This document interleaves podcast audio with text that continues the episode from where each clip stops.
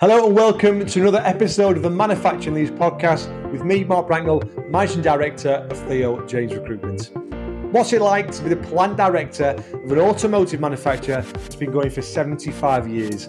Well, in today's episode, we find out John Phillips is the manufacturing director of Gestamp Tallent with a thousand employees based in Newton Aycliffe. I love this episode. I couldn't wait to get Jonathan on. I was very excited by it, he did not disappoint. We talk in depth about leadership. We use words like empathy, safety, understanding people. You know, words I now hear great leaders talk about, which has definitely changed from many years ago. You're going to learn a lot of lessons about leadership in this episode before we talk in depth about manufacturing, about automotive, or the transition now to electric vehicles, to sustainability. We talk in depth about how you keep people happy, content, and thriving in a post COVID era where things have definitely changed. So, again, something you're going to be able to pick up and implement today. And um, no more, what you're going to hear is just a, a, a, an empathetic and brilliant leader, someone who you're going to be inspired by. So, please get yourself a coffee, listen, watch, whatever you prefer to do. And I would be honoured if you would mind liking, subscribing, rating the show, and obviously help me continue to get great guests like Jonathan. So thank you very much. Enjoy the episode. Excellent. Uh, a warm welcome to uh, John Phillips on the, the Manufacturing Leads podcast.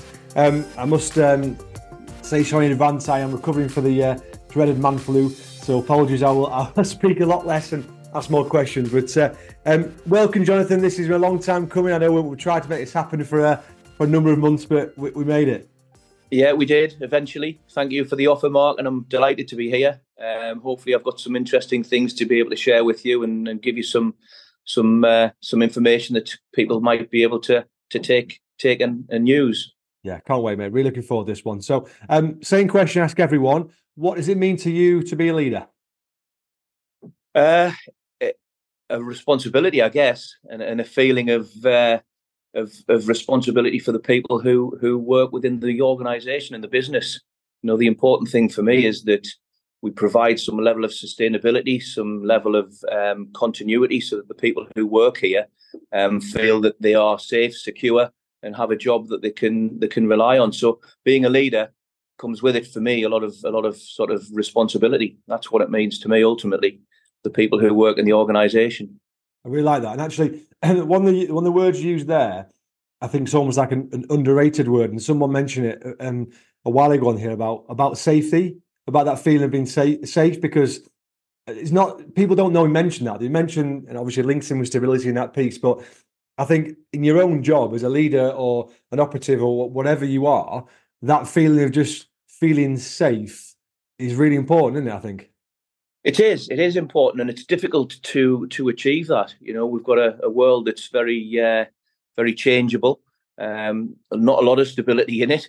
Um, if you read too much of the news, you can be you can feel a little bit uh, insecure. But yes, in terms of our our my role as a leader, um, ultimately, um, I want people to feel that they have a, a role that's valued, a role that's um, appreciated, um, and that within the organisation they can express themselves and, and, and feel that they've got some progression for for development if they wish, or, or, or stability in the role if they feel comfortable just doing what they've they've always done and continue to do so. Yeah, excellent. And I'd love to um, let you go back to to you because I've you know I've heard you know we've we've spoken a lot. I've had a lot of people who work for you and always spoken very highly of, of you as a leader. Um, you've obviously worked your way up to a very senior role within a you know one of the biggest businesses, biggest manufacturers in the northeast. Was was being in that role something in the early stages you always wanted to do, and you saw that path for yourself, or how did that come about? Would you say? Let's take take us back. Yeah, I guess. Well, I started my career at Nissan as an industrial engineer, um, and that gave me the, uh, the the very privileged opportunity to to work within every aspect of the of the manufacturing plant up there at, at NMUK. So that gave me a very broad um, horizon of, of, of, opportunities, particularly within manufacturing. Um, and yes, you saw some people in that organisation who you kind of looked up to and, and, and thought, yeah, could, it would be really good to to be able to run something of this kind of scale and size and an organisation. So that was really where everything started for me. Um, I, I, walked, went then went into some of the um, tier one automotive manufacturing, And then the real growth ultimately for me came when I was a consultant. I was a, across Europe working for companies like Airbus, Bombardier, Transportation um, throughout Europe um, on the A380, that big, that big, huge uh, jumbo jet, and their supply chain management, and and that really gave me the opportunity to understand from a a perspective of being a leader. Um, as a consultant, you have to win the hearts and minds of people, um, and and winning those hearts and minds in a in a in a constructive way, not not not in a way that's preaching and and lecturing and dictating, but one which which kind of takes people with you. And that really started to sort of mold me me as a as a person, as a uh, as as a leader. Um, and and from that, really, I just sort of saw that as an opportunity came, I would take it. And and here I am here at, at Newton Aycliffe in a plant with more than a thousand people and uh, and and a lot of responsibility that goes with it. Yeah, and and you've worked in some challenging environments. You know, like you mentioned, that automotive obviously is a challenging environment. Have, have you consciously adapted your management style over time? You know, if you think back to when you were first a leader versus where you are now, what what the changes would you say you've you've made? I guess I don't know if it's true or not, but as you get older, you maybe find a little bit more empathy. Um, and, and, a little bit more, you, f- you find that you can understand people's positions a little bit more. Um, I wouldn't say you give people more time because time is of the essence, as always in the automotive industry. You have to be very agile and, and move very quickly. Um, but it's about bringing people with you. When I first started in, in some of my earlier roles, I was an improvements kind of guy who was within the industrial engineering um, sort of um, community. It's all about time, motion, um, value stream mapping, and understanding how we can improve and develop and enhance our processes and become more efficient. And that's really the essence of everything that I kind of work towards. And earlier in my career, I would be very, very um, quick at trying to introduce those improvements and very demanding of not just myself, but all of the people around me to try and buy into it. Um, and I guess as time goes on, you realize that without people understanding and really believing and and and buying into those different ways of working and different methods and processes, then if you don't take people with you, then you're ploughing a lone furrow, and, and it, it ain't it ain't going to work. So so I guess you know my management style has developed through through that um, industrial engineering and continuous improvement phase of of one of ploughing on and getting things done as quickly as possible to one whereby it's actually um, realizing that you're not going to get anywhere unless the people are coming with you. Yeah, yeah, 100% agree. And I think that's a tough one, isn't it, for people who start either start a new role internally in the business, suddenly thrust into management, they've got to lead a team, or or actually starting in a in a brand new position as a as a leader, and they've got to step into a team who don't know them, and, and they've got to they've got to manage them. So, if if if you were to do that, your advice what would be to quickly understand the the different people individually or, or as a team? Is that is that a both both? You know, you need to understand the dynamics of the of the individual, but also how they fit into the team. Um, you know, we use the, the phrase sometimes that you don't want a team of Ronaldos. you know, you need a you need a balance throughout that team of people who are really pushing forward and trying to innovate and, and create new ways of doing things. But then you need the people who are going to have that balance of of of stability um, and of following routines and rigors and disciplines that, that, that ultimately underpin everything that we do. So yes, you need to under, understand the team um, and how those team dynamics work and who the individuals are within the team. But then, of course, you need to understand the individuals because everyone has different individual needs. Yeah, I, I agree with that massively actually because, and I do that when I'm recruiting myself. You've you've got great successful people, but you couldn't I couldn't have a team of them because do you know what I mean? It's that it's that yeah. balance, isn't it? Not that they can't be all successful, but we can't have a team of that particular trait because everyone brings something different, don't they, to, to the business? They do. Yeah, yeah, absolutely. Everyone brings something different, and it's important to recognise that. You know, not it's not all about the person who shouts the loudest and makes the most amount of noise. Um, some people get suppressed by those kind of individuals and those characters, and and part of the role of the leader is to allow those other people to have the airtime or to listen to them and then you can take their message to the rest of the team if they maybe aren't confident enough or, or don't feel comfortable in doing so.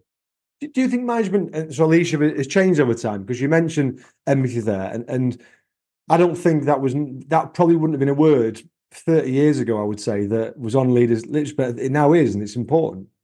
Yeah, uh, possibly not. Um, if I think back to to maybe some of the earlier days in my career and some of the management styles that I was kind of say subjected to, but but observed, yeah. um, then yes, it was probably more prevalent. I would suggest that you know people back in the 70s and 80s were maybe more aggressive, felt that it was okay to kind of take a more aggressive and forceful style, um, and maybe the word empathy wasn't um, used as much then, but people still had feelings, people still had insecurities, people still had difficulties.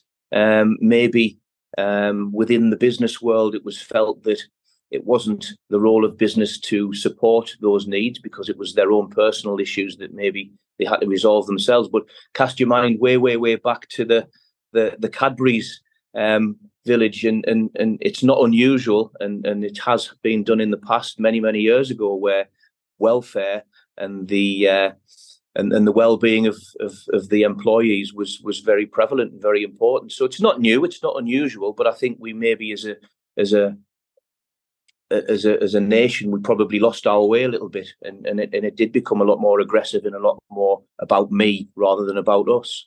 Yeah, hundred percent. That's probably a nice segue into what you and I have discussed before, and I think and we mentioned as well how COVID was probably a catalyst for for this change. I know you know Gestamp is doing a lot of great stuff regarding this, and I think a lot of companies can can learn from it. Is the how important people are in a business, but that recognition piece. But actually, it isn't just about the salary in X, Y, Z now. It's about all those other things to make sure that people are looked after. Because I can tell you from my experience now that people ask much deeper questions about the company and the job when they're looking for an opportunity than they ever used to now. It's um, it's the employee value proposition, all that piece is is really prevalent now.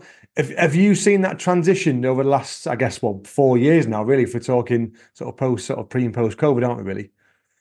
Yes, I would say so. And I think COVID drove a lot of that. Um, you know, the working from home part of it, mm. um, the work life balance aspect of it, um, the importance of, of spending time with the family.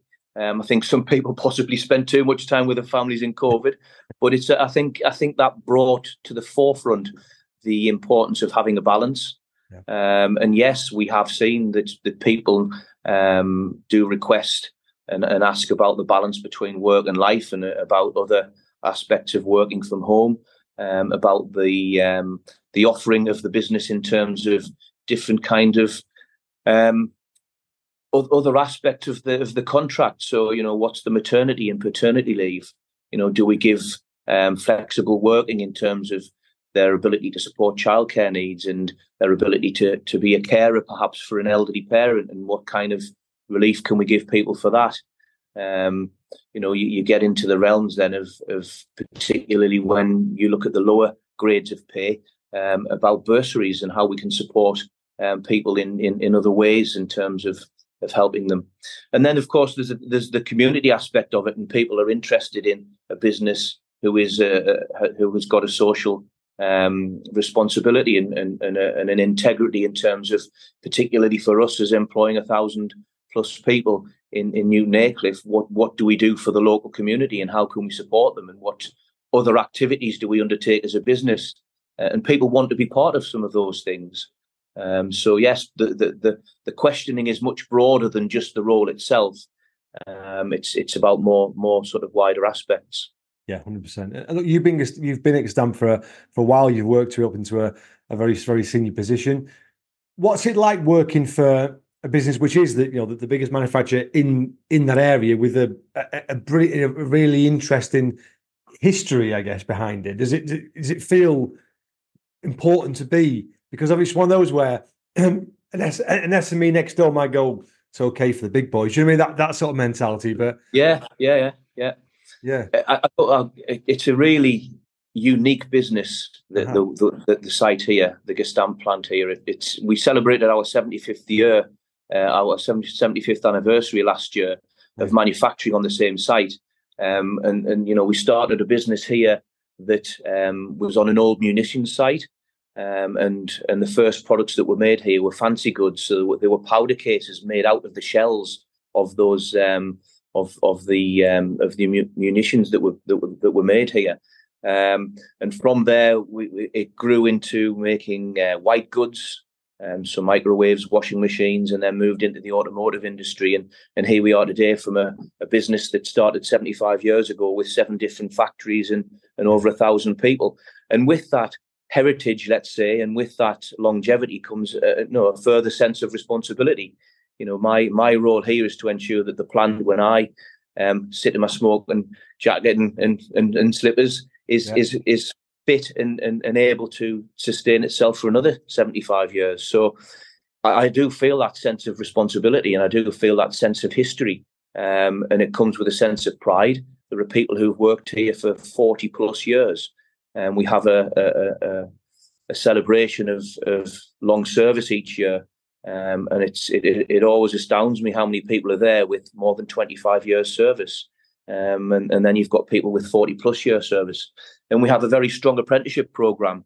Um, we've got 40 plus apprentices um, across the various different year groups. Um, and, and that's again our, one of our ways of, of paving the way for the future and giving us um, a group of people who feel um, part of an organization that they can stay with for, for the rest of their career. So, yes, it's a very unique business, and one with it um, comes a, unique a, a, unique responsibility. Yeah. How much um, how much that pressure do you feel? Because you, you have got a very calming presence, but like you say, that that position you're in it is a it is one where comes a lot of pressure because of the heritage and because of the demands. Is that something that is it what offered back for you, or is it something you, you feel and and have to drive? Um, it's a bit of both, really. You, you, you want to feel the, the, the pressure of that sort of responsibility because that helps drive you forward. It helps keep you grounded. It helps keep you focused on on what's important. Um, it doesn't become overwhelming because you can't afford to let it become overwhelming. So, you know, as a, as a leader, you have to find those coping strategies and mechanisms and, and understand yourself well enough to know when the pressure's getting to you how do you find that release? Where is that release? And and yes, you you can't. My opinion is that as a leader, you can't afford to be running around with your hair on fire. Um, you need to be calm and steady, and that person that people can go to for some guidance, some advice to bounce ideas off. Um, and and so yes, it does come with a responsibility, but you have to be able to cope with that and and understand yourself well enough to be able to to manage your own um, expectations and your own um, your own desire to, to, to do as best as you can. Apologies for interrupting this podcast for a very quick 30 second pitch of my business. Theo James are a specialist manufacturing and engineering recruitment search firm based in Seaham in the Northeast. If you're looking for any staff or a new opportunity yourself, from a semi skilled level right the way up to C suite executive, then please get in touch. We have a specialist consultant in each discipline ready to help. I'm extremely proud of what we've built over the years, and I'd love to extend that service out to you. Thank you. Enjoy the podcast. Yeah, great. I love that. And I think it's been okay. It's it's okay now for leaders to to understand that it's all right for them to feel stressed and pressurized and, and almost show it sometimes because I think mm-hmm. that's you know a phenomenon that leaders shouldn't feel or shouldn't show that side of pressure. But you know, we're more more often than not, it's the most pressurized job in the in the room, and, and it's difficult. Uh, have you have you do you feel like you have code mechanisms to to make sure that stress for you remains at a certain level? You know, do you, do you have to section sort of time off yourself, or have you got that under control? Would you say?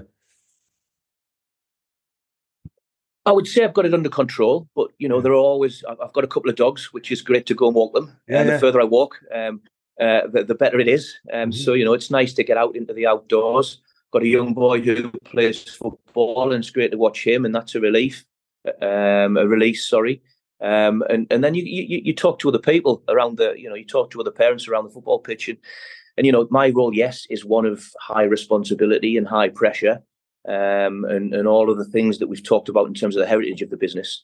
But every person has got their own pressures and every person's got their own stresses and strains and own issues um, that they have with their own working life, be it a guy who runs his own business, um, doing odd jobs around the community and, and, and joinery and, and such like to those people in, in, in, positions like mine. And everyone has their own their own pressures and issues. And, and who am I to think that mine are greater than anyone else's? So you know, we all have to kind of appreciate that we've all got our own stresses and strains. That's just life, and, and we have to ultimately support each other, um, support yourself, and know how to how to do that. Um, not everybody does. Some people need more help than others. Um, I'm fortunate enough to be able to find that balance and, and find those release mechanisms to to help keep me sometimes on an even keel. I love that. Excellent.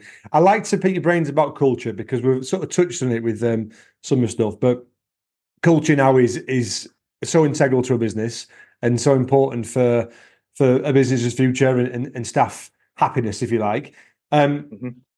As a business, is that been the forefront of Gestamp's journey? How have you done that? Because I, I know you know the the feedback we've had from people who work there has been very very positive, and that's something that they have concentrated on, not just happened by chance. Yeah, it's difficult because you know with with with, with the number of people that we have, it's always difficult to influence every leader within the organization. Yeah. Um, but ultimately, you have to set an example. Um, my example that I try to set is one of empathy. Um, ultimately, one whereby, okay, we have a job to do, we have to deliver. Um, if we don't deliver, we won't be here in the future. Um, so, so, so there is a pressure. We have to recognise that it's good to have that that that pressure of of knowing that we have to deliver, but it has to be done within a culture of respect and integrity and honesty and openness. Um, because without that, then then how do you get people to to come along the journey with you? Um, and, and it's difficult because you, you have so many different characters and different people in different leadership positions, and to influence all of those people and get them to to recognize what what it is that you expect of them is always going to be hard. Um, but to set the example is the first thing, um, and then to challenge um, those behaviours and, and call them out is is the second. Um, and, and, over time, people get to understand and recognise um, who it is that we look for and what kind of traits and behaviours we look for in, in our leaders. Um, that results in some people leaving the business, um, but it also gives us an opportunity then to to, to demonstrate that the, the kind of people that we want in the organisation. Yeah, love that. And and, and away from leadership, um, I know we've spoken before, and that this is, I think, it's a nice myth to debunk this because you mentioned it yourself there. Gestamp are a large organisation, and I think there's a there's a misconception where companies think it larger companies it's easy because you can throw money at, at, at, happiness and they can do this, but I, I disagree. I think it's it's much harder to control the culture of a company of a thousand staff versus 20 staff because there's more people to please simple as that and I, I also disagree that that it costs a lot of money to make staff happy. It comes it comes from exactly what you spoke about there, right from the leaders. But I often find it's the little things that people mention. It's a, it's a, it's a thing. It's the it's the it's the it's the cake on a Friday. It's the it's the van coming. It's that type of stuff. You know, it's it's the little things that don't. It's the sports days that people put on. It's that type of stuff which people think is fluffy, but it isn't. That's that community vibe. Is that is that something that as a business they've yeah. worked on? What do you say? Yes, very hard. You know, you're right. As a larger organization, you can put more resource to things, but it requires a lot more resource to do those things. So we have a person um, in our organization who's our health and well-being leader. That's aside from our safety team. Um, and yes, we've had family fun days. And yes, we have the Tuesday butty vans coming in and the ice cream vans in the summer. Uh, and yes, we have free vent coffee machines on time to talk days and, and biscuits on the tables. Um, we're doing a we, we do a lot of work with the charity committee. We have a sports and social committee. Um, so we do a lot of those things, absolutely. And yes, bigger organisations can put more resource to those things, but to try and touch those thousand people and, and try and get them to understand what it is we're offering them is, is always difficult. Um, but those things that may seem small uh, aren't always that small. You know, we we, we sometimes get criticised um, well, how can you afford to put the butty van on when we can't afford to get this? and and and it's getting the balance right, you know. But but you know that that butty van that comes in, the the hog roast van that comes in. What you have to also understand is that some people in our organisation, you know, that that they'll be they'll be sacrificing their tea for that butty van. So that means they can put another meal on the table, yeah. um, because you know the cost of living crisis is is is has affected a lot of people, uh, and and some of those people work within our organisation. So we have to we have to recognise that some of those things that might seem small and ins- insignificant to some are, are, are, quite big and important to others, and it's getting the balance right and and trying to do a little bit of everything. Yeah, I, I really like that. Um, automotive is obviously the heritage in Northeast is phenomenal, and you start off at Nissan yourself. It is obviously now a, a time of change where there's all the renewable sustainability, the electric vehicles coming in. Um, are, you, are you seeing that that transition get faster and faster now? As obviously, you know, sort of people, companies are starting to change their mentality piece. How are Gestamp sort of dealing with with, with that? Would you say? Yeah, I mean, it's it's a big thing. Of, of course, it is. It's a big thing in terms of not just the, the automotive industry, but industry in general, um, globally. You know, everything we do and here currently is is around the, the the climate crisis that we face. And yes, in the automotive industry, things are moving and things are moving very quickly. You referred to to Nissan. Um, every vehicle that they make in the near future um, will be electric all of the new models that are going into the, the Nissan Sunderland factory are, are all electric. We're launching new vehicles with BMW for Mini in the next, um, well, in the next few months. They are all electric vehicles. We're producing new vehicles for Volvo in the next 18 months. They're all electric vehicles. So every new vehicle that's coming to market is is is electrified. It's it's an, it's an electric vehicle, not an internal combustion engine one. So the automotive industry is moving and it's moving quickly. Um, I was just listening on the news this morning to the chief, chief executive of Airbus and, and, and, and around air travel and around how they're trying to accelerate and, and, and do as much as they can to to decarbonize their industry. And his very words were, "They're not moving fast enough." And ultimately, nobody is because of the situation that we face globally from a from the climate um, crisis and the and the warming of the of, of, of the of the globe. So yes, the automotive industry is moving, and yes, Gestamp ourselves are doing a lot of things, a lot of initiatives in terms of how we can recycle some of the energy that we generate in some of our processes, some of the heat that we generate, how we can optimize and use our our energy as wisely and as carefully as possible. Solar panels and all of those things that you would expect are, are being done. Um, and then it's not just about the impact to the environment on on carbon; it's also about the impact on environment in terms of waste and and how we can reduce our waste streams. And you know, we have no waste that comes out of this plant that goes to landfill. Everything is recycled and reused. And you know, we, we produce a product that's primarily made out of steel, and we're now looking at green steel. So every piece of raw material that we use in our products is is something that's been recycled. So every aspect of our business is looked at and and, and scrutinized and and how we can do things better. And you know that that that sort of grounding that I got in the industrial engineering sort of uh, phase of my career was it's, set me in good stead because you have to be able to adapt and change and and do things in a different way and have that philosophy of continuous improvement. Yeah, it's huge, isn't it? I mean, the amount of change that's happening now in in manufacturing Germany is is is massive. Again, I just think it's one. It's such a an unspoken industry now. Do you know what I mean? It, it's it used to be such a powerhouse, and it's just not spoken about now. All the stuff you've mentioned there is is unbelievable, really. And and the north northeast, how much it has to offer now is is is amazing. It's brilliant. You know, it's not not, not just Washington, Nissan now. It's, it's Teesside, it's Durham. It's, it's it's every aspect. It's it's a it's a brilliant place to be. What would you say the biggest sort of challenges that we're facing in the industry now? Would you say it might be specific to stamping? Might be just as a whole the industry. What what we say concerned about? I guess the big thing for me in terms of the changes that we're going through at the moment, in terms of not just the automotive industry, but industry in general, and the you know the, the, the climate challenge, let's call it, yeah. is the levels of investment that are required um, in in order to keep up with um, you know, if, if we look towards China and, and speaking from personal experience, we, we, we've been challenged in the past in terms of winning new work.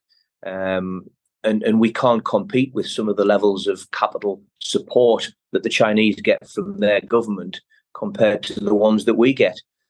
Um, and, and I was recently in London talking to uh, to some of the, the, the, government ministers about about investment and about how we can generate the capital investment needed to to compete on the global stage because ultimately that's what we need to do in the northeast. We're not just the northeast of England competing with other regions of the UK.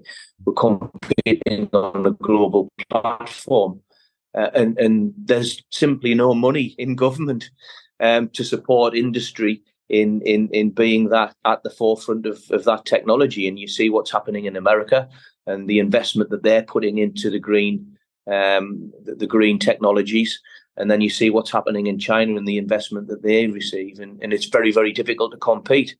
Um, and if we don't compete today, we won't be competitive and we won't be here in the future. So it's that that's I guess my greatest fear in terms of how do we invest today to protect the future of the next generation and, and allow them the opportunities that we've had um, with the likes of Nissan coming here in the in the early 80s. Yeah, uh, yeah, that's great, and, it needs more people like you to to speak up, doesn't it? For that, it's um, I mean, I'm, I'm seeing manufacturer collaborate more and more. I would say, but is that uh, it's almost like a call to arms, isn't it? I mean, it would would it help your case if every single leader of every single manufacturing business was like minded and, and spoke up with that? I would imagine. I, think they are. I think I think every leader of a manufacturing organisation is aware of that challenge. Yeah. Um, but it's having the forum um, and having the um, the opportunity to have that um, that that platform. Um, you know, you've got good um, you've got good organisations in the northeast, like the Northeast Automotive Alliance, who who give give a voice. Um, the Northeastern Chamber of Commerce gives a voice. so yeah, there are organisations within the organi- within the northeast that that kind of bring manufacturing and businesses together to provide that platform. Um, but yes, not everyone has the opportunity of, of taking part in those conversations. But ultimately, I think we're all we're all on the same page. We all want what's best for the northeast. Ultimately, um, the UK second. Um, mm-hmm. so yeah, I think I think everyone has that same that same drive and, and, and desire for the northeast to be successful. Yeah, great. I think I completely agree. I think what you're doing there is is excellent because it, needs more people to, to do exactly that to, to put the head above and and shout about it. Um, we spoke a lot about Stampin. I think it's you know it's it's a great company to learn from. Um, what are you excited about for the next sort of 18, 24 months? What's what sort of uh, what's on the agenda? Yeah, I mean, business wise, a lot of things. Um, as I said earlier, the automotive industry is transitioning to electric. Um, we see some bumps in the road because government um, legislation changes. and we've already seen um, the um, the internal combustion um, regulations change and, and get pushed out by a number of years. That means that for the automotive industry, what was going to be a, a switch over to electric in the next couple of years is going to take a little bit longer, and there'll be a merger between um, existing vehicles and new vehicles. But in the next 18 months, we've got a, a, a real change in our, our business here in portfolio at, at, uh, Gestamp Aycliffe. Um, we're launching products for BMW, for Volvo. Um, we see the end of life of some of our Ford products, end of life of some of our existing BMW. A lot of new work with Nissan and some of their electric vehicles that are coming to market. Um, so big, big investment in the plant, um, and a, a, big set of, of, of new challenges. Um, we're integrating our, our processes. We're um, using automated uh, technology. Um, so yes, it's very exciting. There's a lot of new things happening um, in the business, which which is which is really good um, because we're we're involved. We're at the forefront, um, and and it's it's it, yeah, it's going to be an exciting 18 months to see all of these new products come into into serial production. Nice, excellent, mate. Well, I've got some um, some quick fire questions. You might not have seen these, so we'll have a look. Um, who was your best manager you've ever had and why? My best manager I ever had. Um, I would say it was a chap called Francois Charles. He was a French guy. I worked at a place called Faurecia, um, and he was here with his wife and his family. Um, he was he was a live wire. He was very dynamic. Um, he was French, so he had that Gaelic flair. Um, but but he supported me. Um, he gave me opportunity. Um, he allowed me some freedom in my role as, as an improvements engineer um, and let me make the mistakes that I needed to make to, to learn a little bit. Um, so I would probably say he was the, the, the best leader I've I've had as a as a line manager. Is that freedom thing something that you've taken on? Because I, I, agree. I think that that's. But I think giving people freedom is difficult, isn't it? When you first start a leader, because it's that trust. Yeah, it is. It's the trust, but you know, unless you make a mistake, you're not going to learn, and it's not a bad thing to make mistakes because you know if you make one once, then you'll not do the same thing again. Hopefully, um, and and if you're not doing something, and, and if you if you don't make mistakes, then you, you're not progressing forward. Um, so show me someone who's done nothing, and I'll show you someone who's never made a mistake. So you have to you have to embrace that and, and learn from it. It's an opportunity. Love it. Excellent. Um, biggest influence from either sporting world, business world, anyone that springs to mind that's ever inf- influenced you?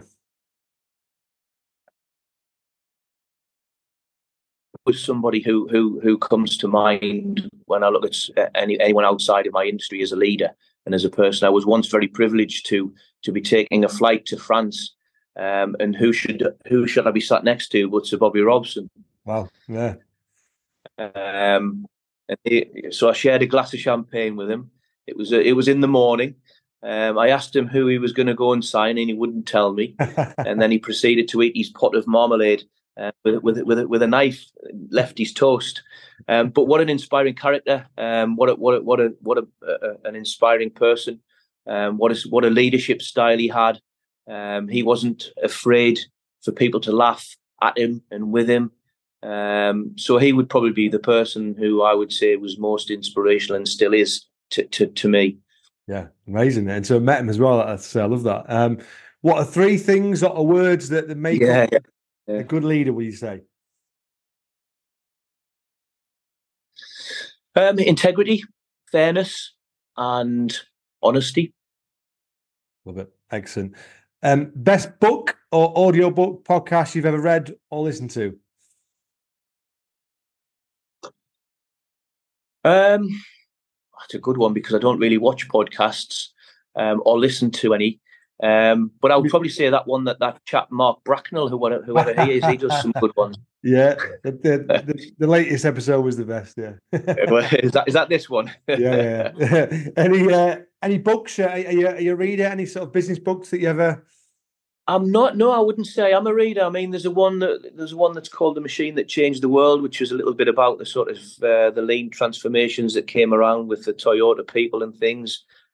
Um, but that's a little bit nerdish, I guess. So, so no. I, I, to be honest, I don't. I, I, don't tend to read and, and and research, and I just do things on the hoof and, and do things that, that, that come naturally to me. Um, so no, not really.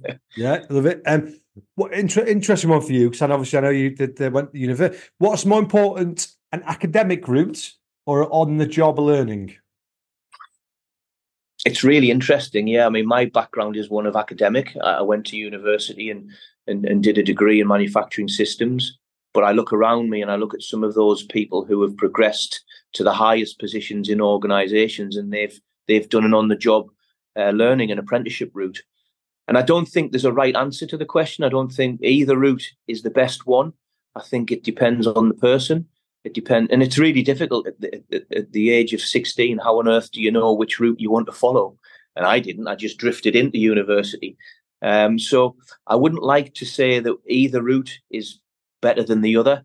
Um, I think it's purely dependent on the individual. It depends on where they are at that, at that time in their life, whether they feel that they want to continue in education because they enjoy it, or whether they feel they want to get a couple of pound in the back pocket and they want to go and learn through on the job. So I don't think either one is the best route. I think it depends on on on the individual and, and their circumstances and, and what they feel that they want to do at that point in time. And and, and that that's how I feel about that that that sort of education part of it.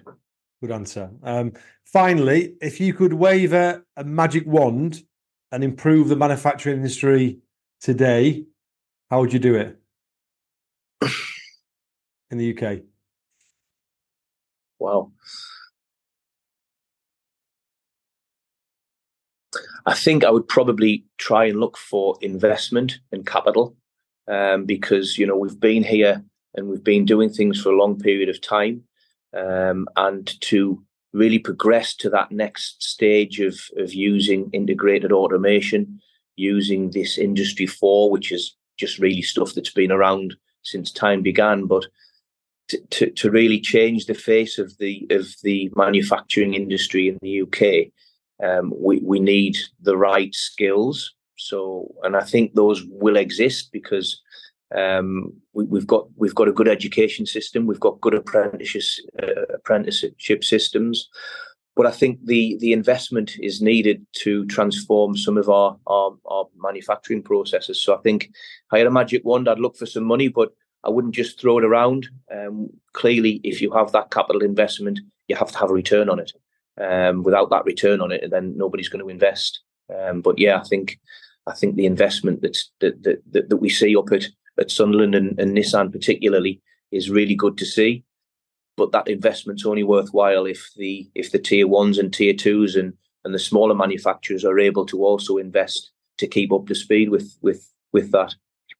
Love that. Excellent. Look, John, this has been great. I was looking forward to it and it definitely didn't disappoint. I think what I've really enjoyed it because it's been a proper leadership and manufacturing conversation. And and I think people can learn a lot from from your career and your leadership style. And like we said before, lead, leadership now is about trust, it's about empathy, it's about supporting teams, make them feel safe you know, none of the thing, none of the words we probably would have described 30 years ago, it's, it's, it's massively changed. So I think almost if leaders can understand that, it almost takes the pressure off a little bit, thinking they need to be something that they're not. So um, people can learn loads from this, and and I I certainly have. It's been great, and I wish you all the all the luck and Stambourne luck. So uh, thank you, mate. Really appreciate this. Thanks, Mark. No problem. Take care. Good to talk.